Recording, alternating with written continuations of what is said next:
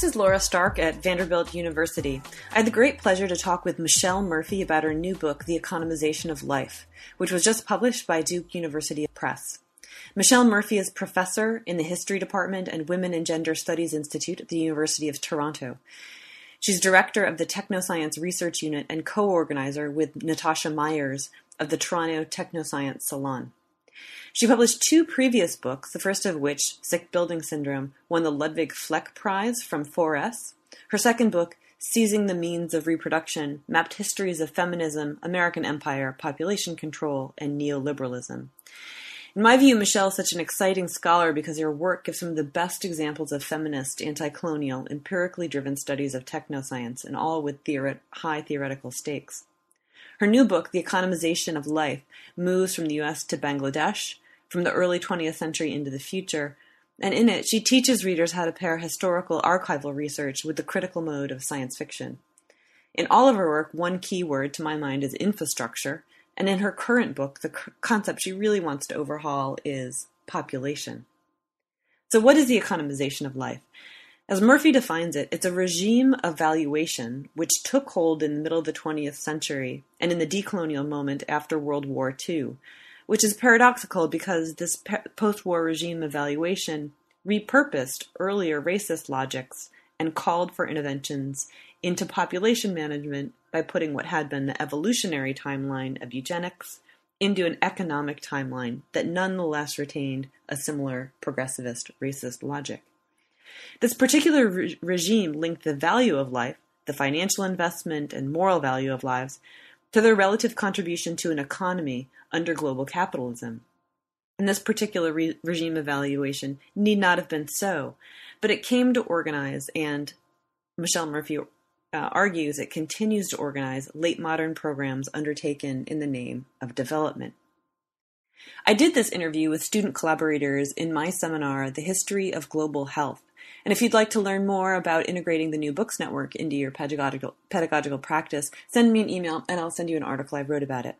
My student collaborators in this interview were Aditi Nayat, Tulia Wabunia, Elizabeth Leader, and Vivian Wanjoey. I hope you enjoy. Thank you.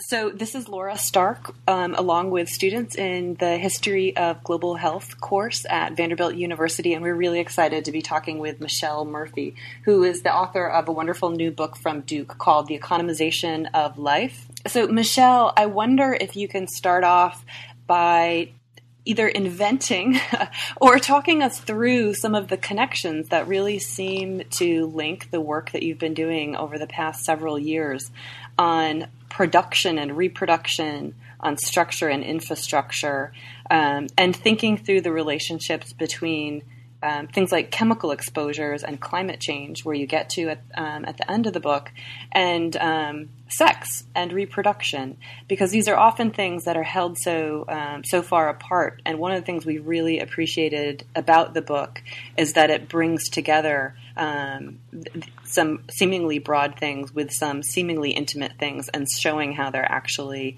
um, uh, knitted together. Okay, great. Well, um, this book, in part, was an attempt to answer some questions that emerged out of previous research on the history of technologies in uh, transnational feminist uh, reproductive health practices.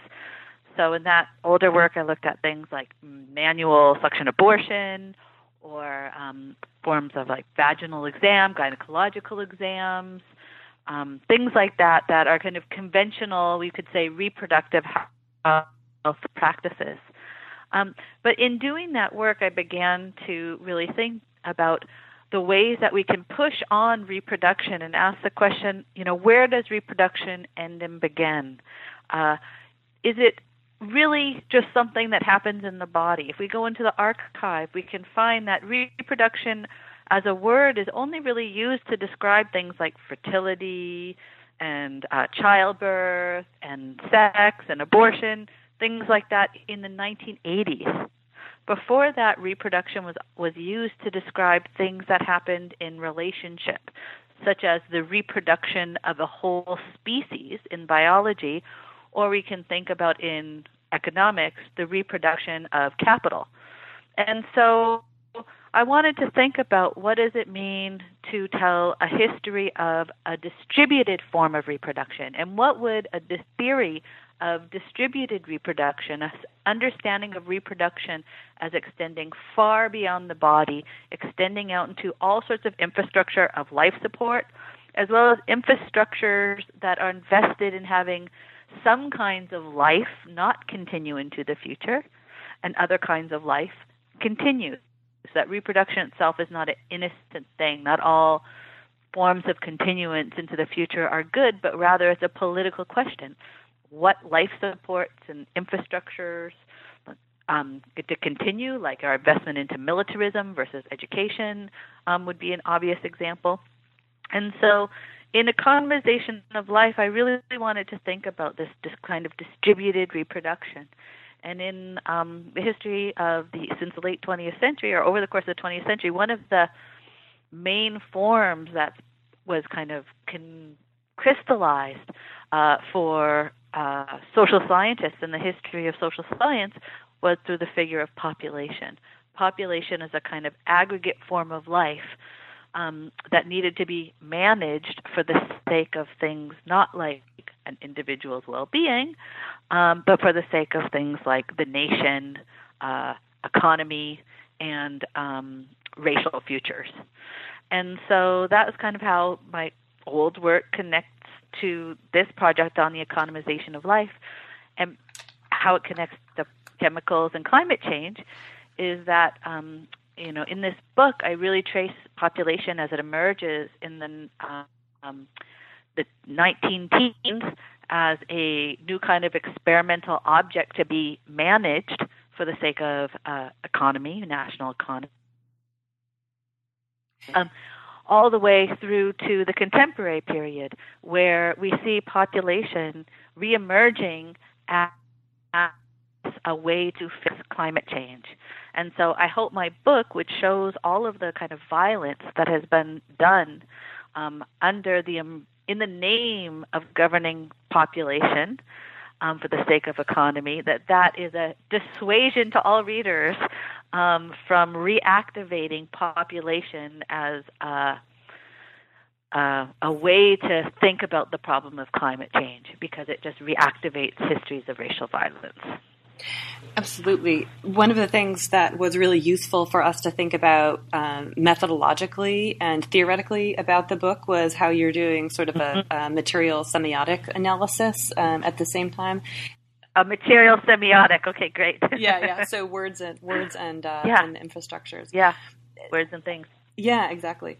So I really liked your phrasing of population as an intolerable concept. I mean, the the coda I just would want to flag to to listeners is very um, uh, forthright and also actually gives alternative, uh, uh, not alternative, uh, other worlds and other words. And so your sort of other word of uh, distributed reproduction uh, is a really helpful way of thinking about what population as a term and as a project is accomplishing. So it becomes, um, in the 20th century, very technical. It focuses in on um, it's individualizing, and in your um, in the book, I especially liked your phrasing of um, distributed reproduction is the extensive sense of existing over time that stretches beyond bodies to include the uneven relations and infrastructures that shape what forms of life are supported to persist, thrive, and alter,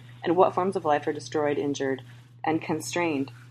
And so, linking this to um, sort of the launching point of the book, in thinking about the phrase economization of life, that um, that this economization of life is one mode of one regime of valuation um, for thinking about this. So we the book is organized into three arcs, and we were hoping we could walk with you through each of the of the arcs and ask a set of questions as we go along. Great. In uh, in chapter one, where you're thinking about the invention of the economy, and particularly as thinking about the economy as becoming the environment in which a population is supposed is thought to is imagined to be existing, as opposed to something more um, in in a in a different ecological frame would be things like food produ- production and and and things. Mm-hmm. So you're looking at the history, among other things, of the GNP and the GDP and the the physical and infrastructural elements that go into being able to calculate that and the thick data mm-hmm. that it requires. And I wanted to um, pass this on to Aditi to um, to to jump in with some questions. Yes. So, in chapter one, you primarily discuss how the GDP and economy are phantasmagrams, and you use this mm-hmm. term to signify how they're simultaneously quantifying while also adding affect and imagination. So, how was the economy as a phantasmagram uniquely relevant to thinking about family planning? Mm-hmm. That's a great question. Thank you.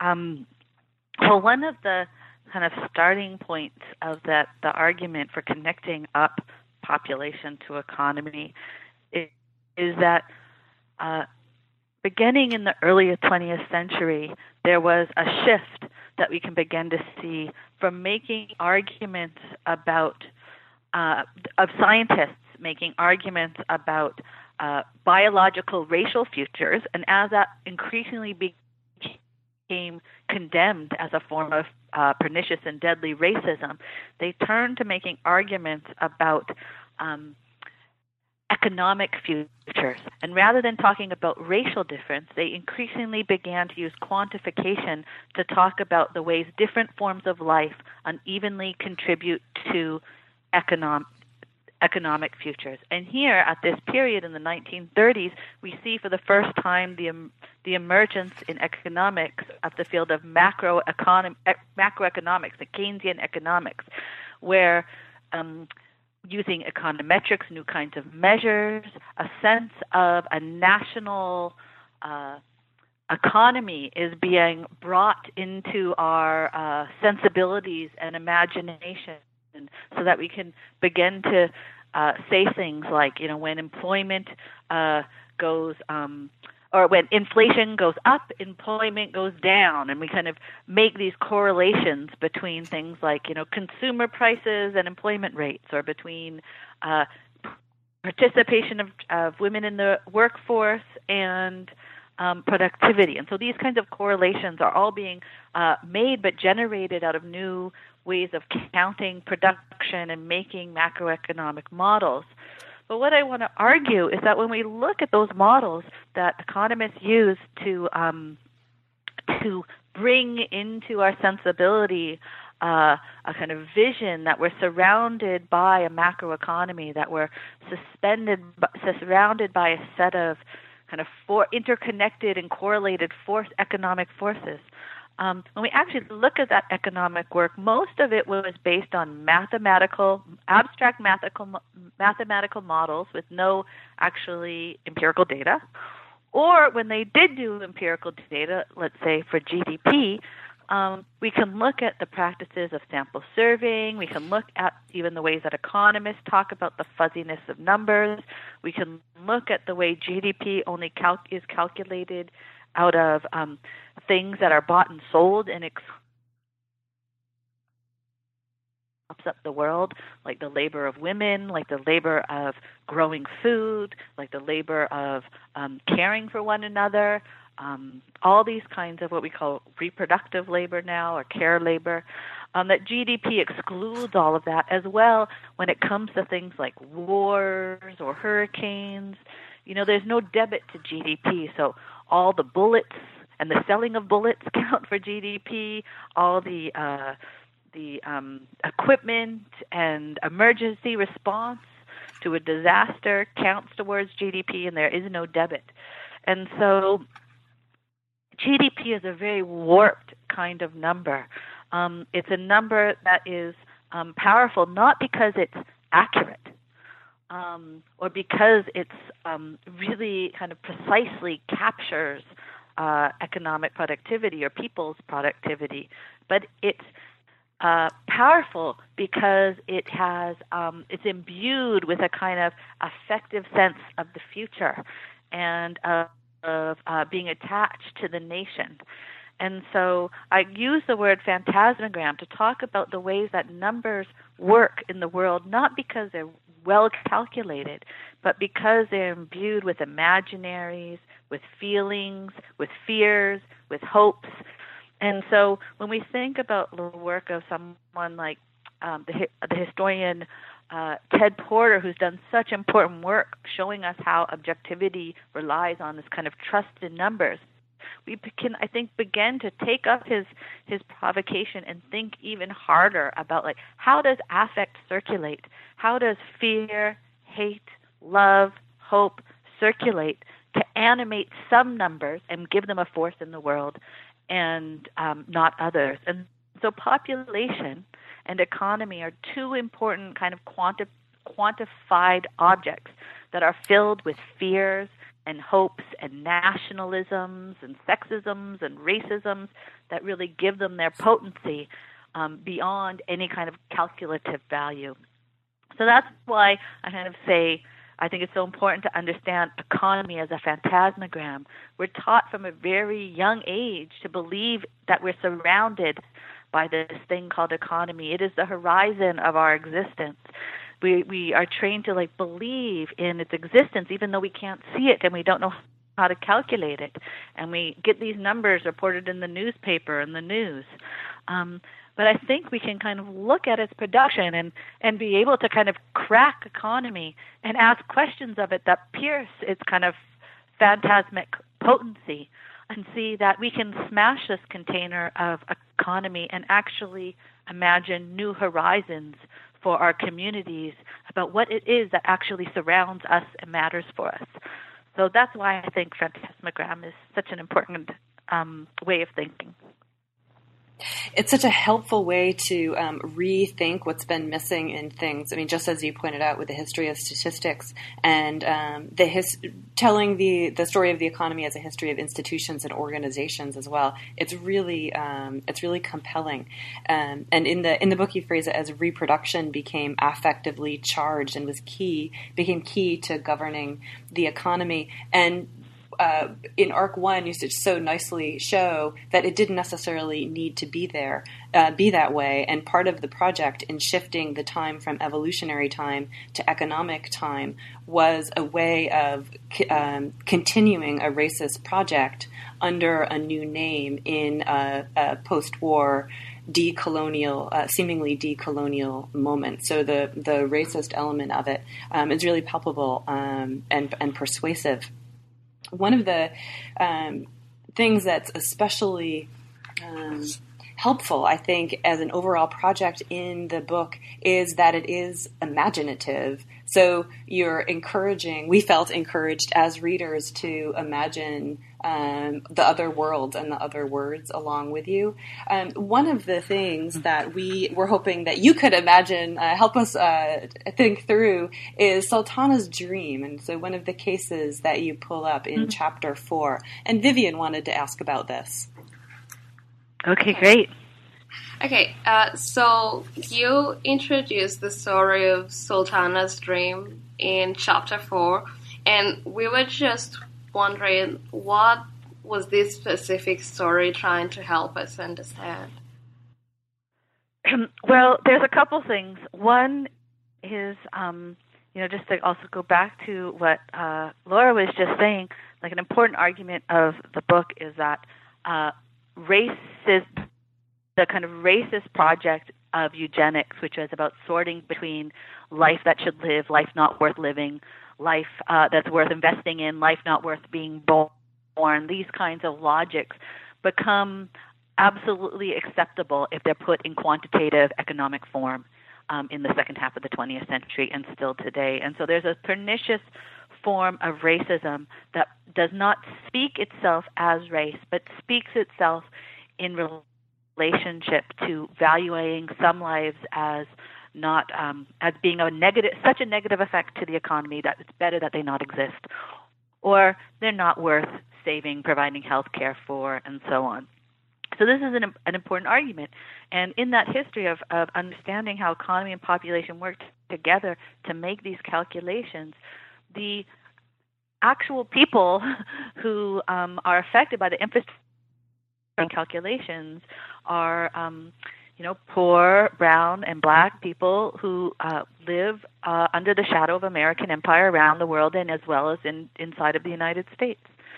And so in the book, I mostly concentrate on U.S. and Bangladesh relations um, and look at the traffic of social science and expertise um, in the kind of co-development of population economy as it touches down in Bangladesh as the place I do kind of the most careful um, work about kind of on ground example of the playing out of population control. And it's so important, I think, to provide alternative ways to understand that the kind of effective force of all this number was constantly being combated, and that we can see that you know women in Bangladesh um, have been uh, living otherwise, resisting, have other feminisms, um, and are not kind of captured by uh, these calculative infrastructures. So Sultana's dream is so important because um, you know it's the first uh, known published feminist sci-fi story. It gives us a dream vision of another kind of science, a science governed by feminist principles, a science um, led by uh, Muslim, South Asian feminist women of the early 20th century who try to use science to build a world in, in relationship to particularly plants and atmospheres, uh, to build a science towards life support rather than a science towards war machines and economy. And so this vision um, in this like first known feminist sci-fi um, writing is, uh, I think, really important for understanding that the dreamscape of what science can be or what our horizon is is like one of our battlefields if you will. It's one of our places of struggle. We're not we're on the one hand we can be struggling in our day-to-day lives or working in a lab or as a kind of um, someone who is being um, oppressed or affected by these infrastructures, but we're also doing the struggle in our dreams, in our imaginaries, in our future makings. And so uh, that was why Sultana's dream is so important. You got you got Oz and head nodding on this end. That was really uh, really wonderful. Oh, and, good. Yeah, and for um, for folks who are coming out of the social sciences in particular, having science fiction and understanding science fiction as a mode of theorizing, perhaps, or um, a, a, a mode, a form of reading and thinking that uh, is illuminating for understanding history, sociology, anthropology, um, everyday life. Um, it's, it's really useful to see as you put it to work in the book. So, as you had mm-hmm. mentioned, mm-hmm. the the book um, tells a story of um, the people who are seen as population experts in primarily in the middle of the 20th century, um, and it's uh, many of the expertise forms of expertise are coming out of the United States. Um, but a lot of the book is also looking at Bangladesh. And here, Aditi wanted to follow up with a question. Yeah, so in chapter 5, you state that by partition, South Asia specifically had the densest concentration of regional family planning surveys, but other countries in the global south around this time also had rapidly rising populations. So, why do you think the US and other countries specifically feared the population growth in South Asia and targeted South Asia for their sur- surveys? Mhm. That's a really great question. So it's absolutely true that there's many sites that were developing family planning programs in this period, uh, in this early period. So we can look at American, and here I'm particularly looking at American sponsored projects in um, countries that we could call decolonized, but who are being kind of rearranged in a new kind of imperial relation. So here we can think in the in the um, places like Puerto Rico was an important early site, Jamaica, Taiwan was another really important site, um, as well as uh, uh, Pakistan, Bangladesh, India. And so it wasn't just South Asia, but South Asia was particularly important, I think, because early on, um, the uh, South Asian state um, uh, under Nehru agreed with family planning as a way to govern economy. It, you know, India, along with the United States and the UK, was the the first three countries really to develop a measure of GDP and to put in place statistical national uh, infrastructures of counting bodies and productivity. So lots of places in the world did not build those uh, infrastructures so quickly, or even still today don't have them. GDP might be calculated by um, the International Monetary Fund rather than being done nationally if you're a small country um, with with a kind of fragile state infrastructure.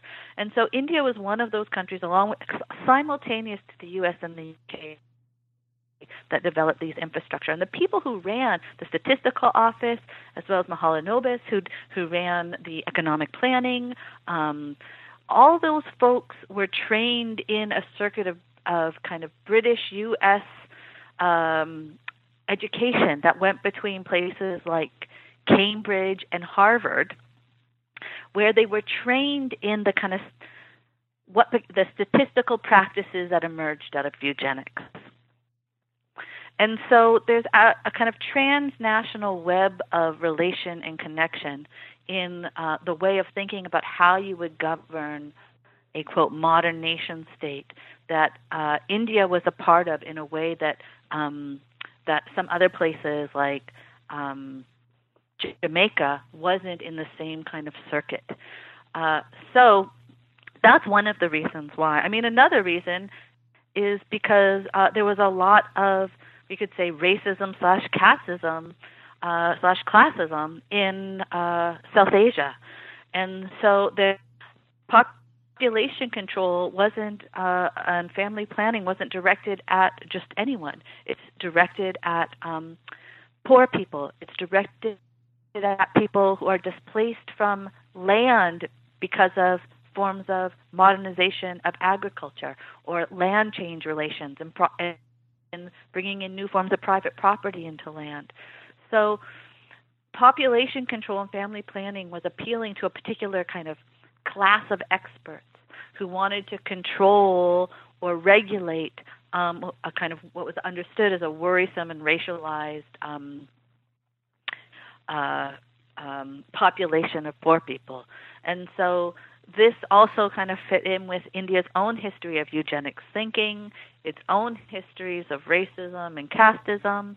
And so it's kind of a perfect storm to make um, South Asia uh, one one of the places that had the most kind of bureaucratic exuberance for making number about uh, the economization of life early on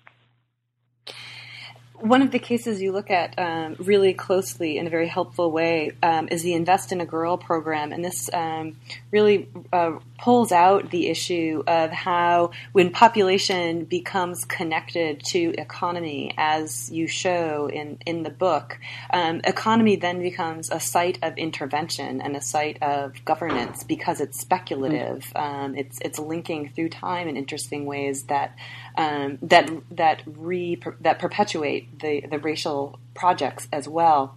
So, in writing about um, the girling of the economy, we wanted to um, have you uh, think through with us, if you would, the Invest in a Girl mm-hmm. campaign that you wrote about. And so, Elizabeth wanted to follow up on this. Your mm-hmm. research suggests that the economization of life leads to family planning initiatives aimed at creating fewer of the third world girl and averting those births.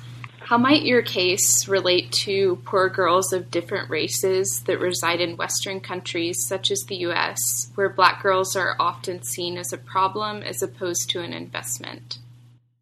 Thank you so much for that question. That's such an important question. So, Invest in a Girl campaigns were really, um, you know, took this deep uh, and thick archive of um, making number and measurement about uh, girls and women's fertility uh, in places like Bangladesh. Um, and particularly, I talk about, about the region of Matlab, which was densely studied um, for um, since the 1960s for some four to five generations of people um, in a community of about a quarter million.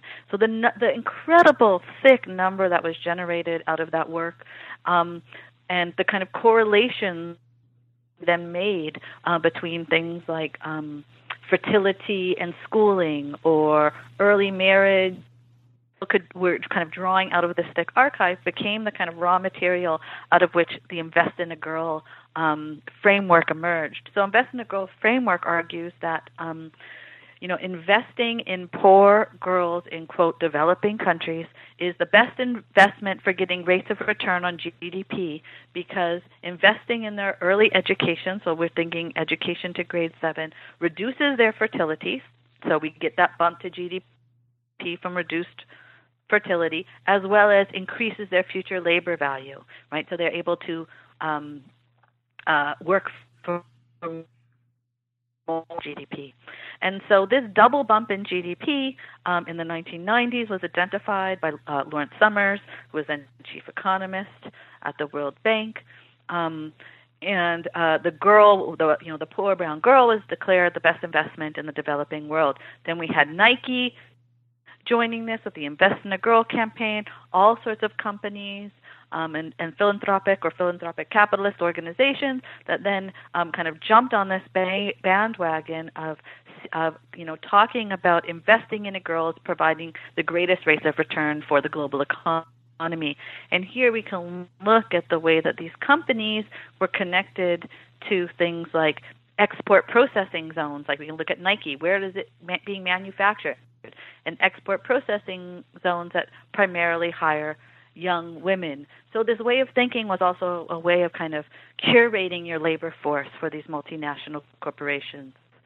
Um, so invest in the girl campaigns, while they were um, developed in places like Bangladesh, Bangladesh in the 1970s invested, uh, developed both things like invest in the girl campaigns, but also microcredit, um, as well as all sorts of neoliberal NGO practices.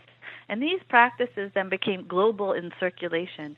And so now in the United States, we actually do have, for example, Bangladesh based Grameen Bank microcredit projects landing in Brooklyn, Toronto, Philadelphia.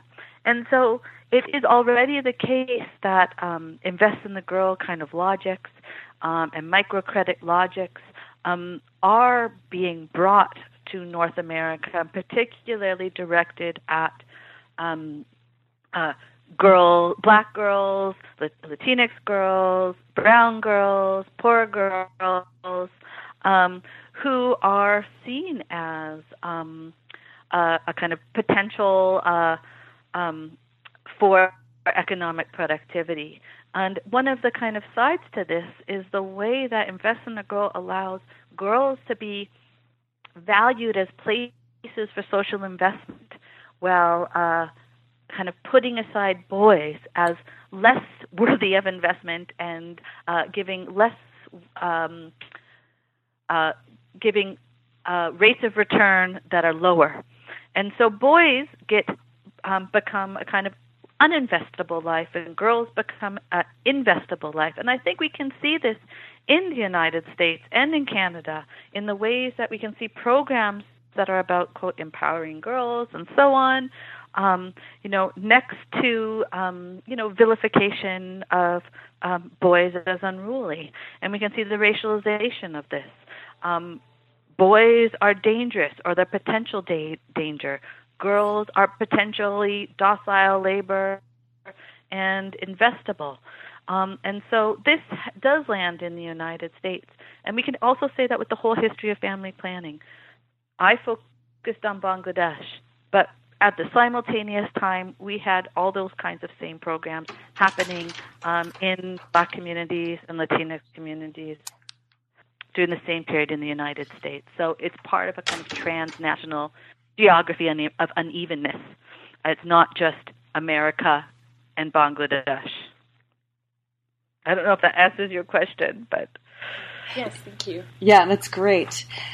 And the economization of life um, is so useful to think with in part because you mark it out as one uh, only one regime of valuation, um, and mm-hmm. specifically that it's composed of techniques for governing life for the, for the sake of fostering the economy, and in doing so, reassembling mm-hmm. sexed lived living being at the nation state scale of population. So that's that's taking um, uh, using your words from the book. You show that um, it mm-hmm. individualizes. It's um, implicitly, if not explicitly and fundamentally, a racist um, uh, phrasing, and that population. Whenever we see the word population, uh, our our our, our we we have a little red flag in the air now, and it's really really useful. Yes. Um, so I want to take us back to the to the coda for the book and think about. Um, the infrastructures that are underwriting population, um, thinking through distributed reproduction and the affective habits that it um, it requires, or that we might we might uh, we might think through with this. So, thinking about um, the other words and the other world, we were actually just curious to know uh, and ask that very unfair question of now that mm-hmm. the book is out, what sorts of questions and puzzles seems to be really holding your gaze and thinking about infrastructure, capitalism, um, racism, and imagining uh, other words? Mm-hmm. Well, there's um, two things. One, I feel like um, challenge of, of um, getting more people to think critically about population and to understand that it's not a neutral world, word, but instead activates a still present infrastructure of racism that uh, exists transnationally uh, and nationally that whenever we kind of activate that word, we are also kind of risking reactivating this infrastructure that is about um, deciding who can live and who can die. And so, you know, one project is a project um, with a group of feminist science studies people debating population. And, you know, is this a term that we can continue using? Can we have other terms? So here, um, you know, thinkers like Adele Clarke, who's been a long time thinker about reproduction and reproductive politics, um, Donna Haraway, who wants us to think about making kin, but is tempted by population, uh, Kim Tallbear, who wants us to understand um, uh, settler sexuality and how um, there are indigenous ways to uh, confront and challenge uh, the normativities of sexual uh, settler sexualities that are kind of built in and prop up ideas of population.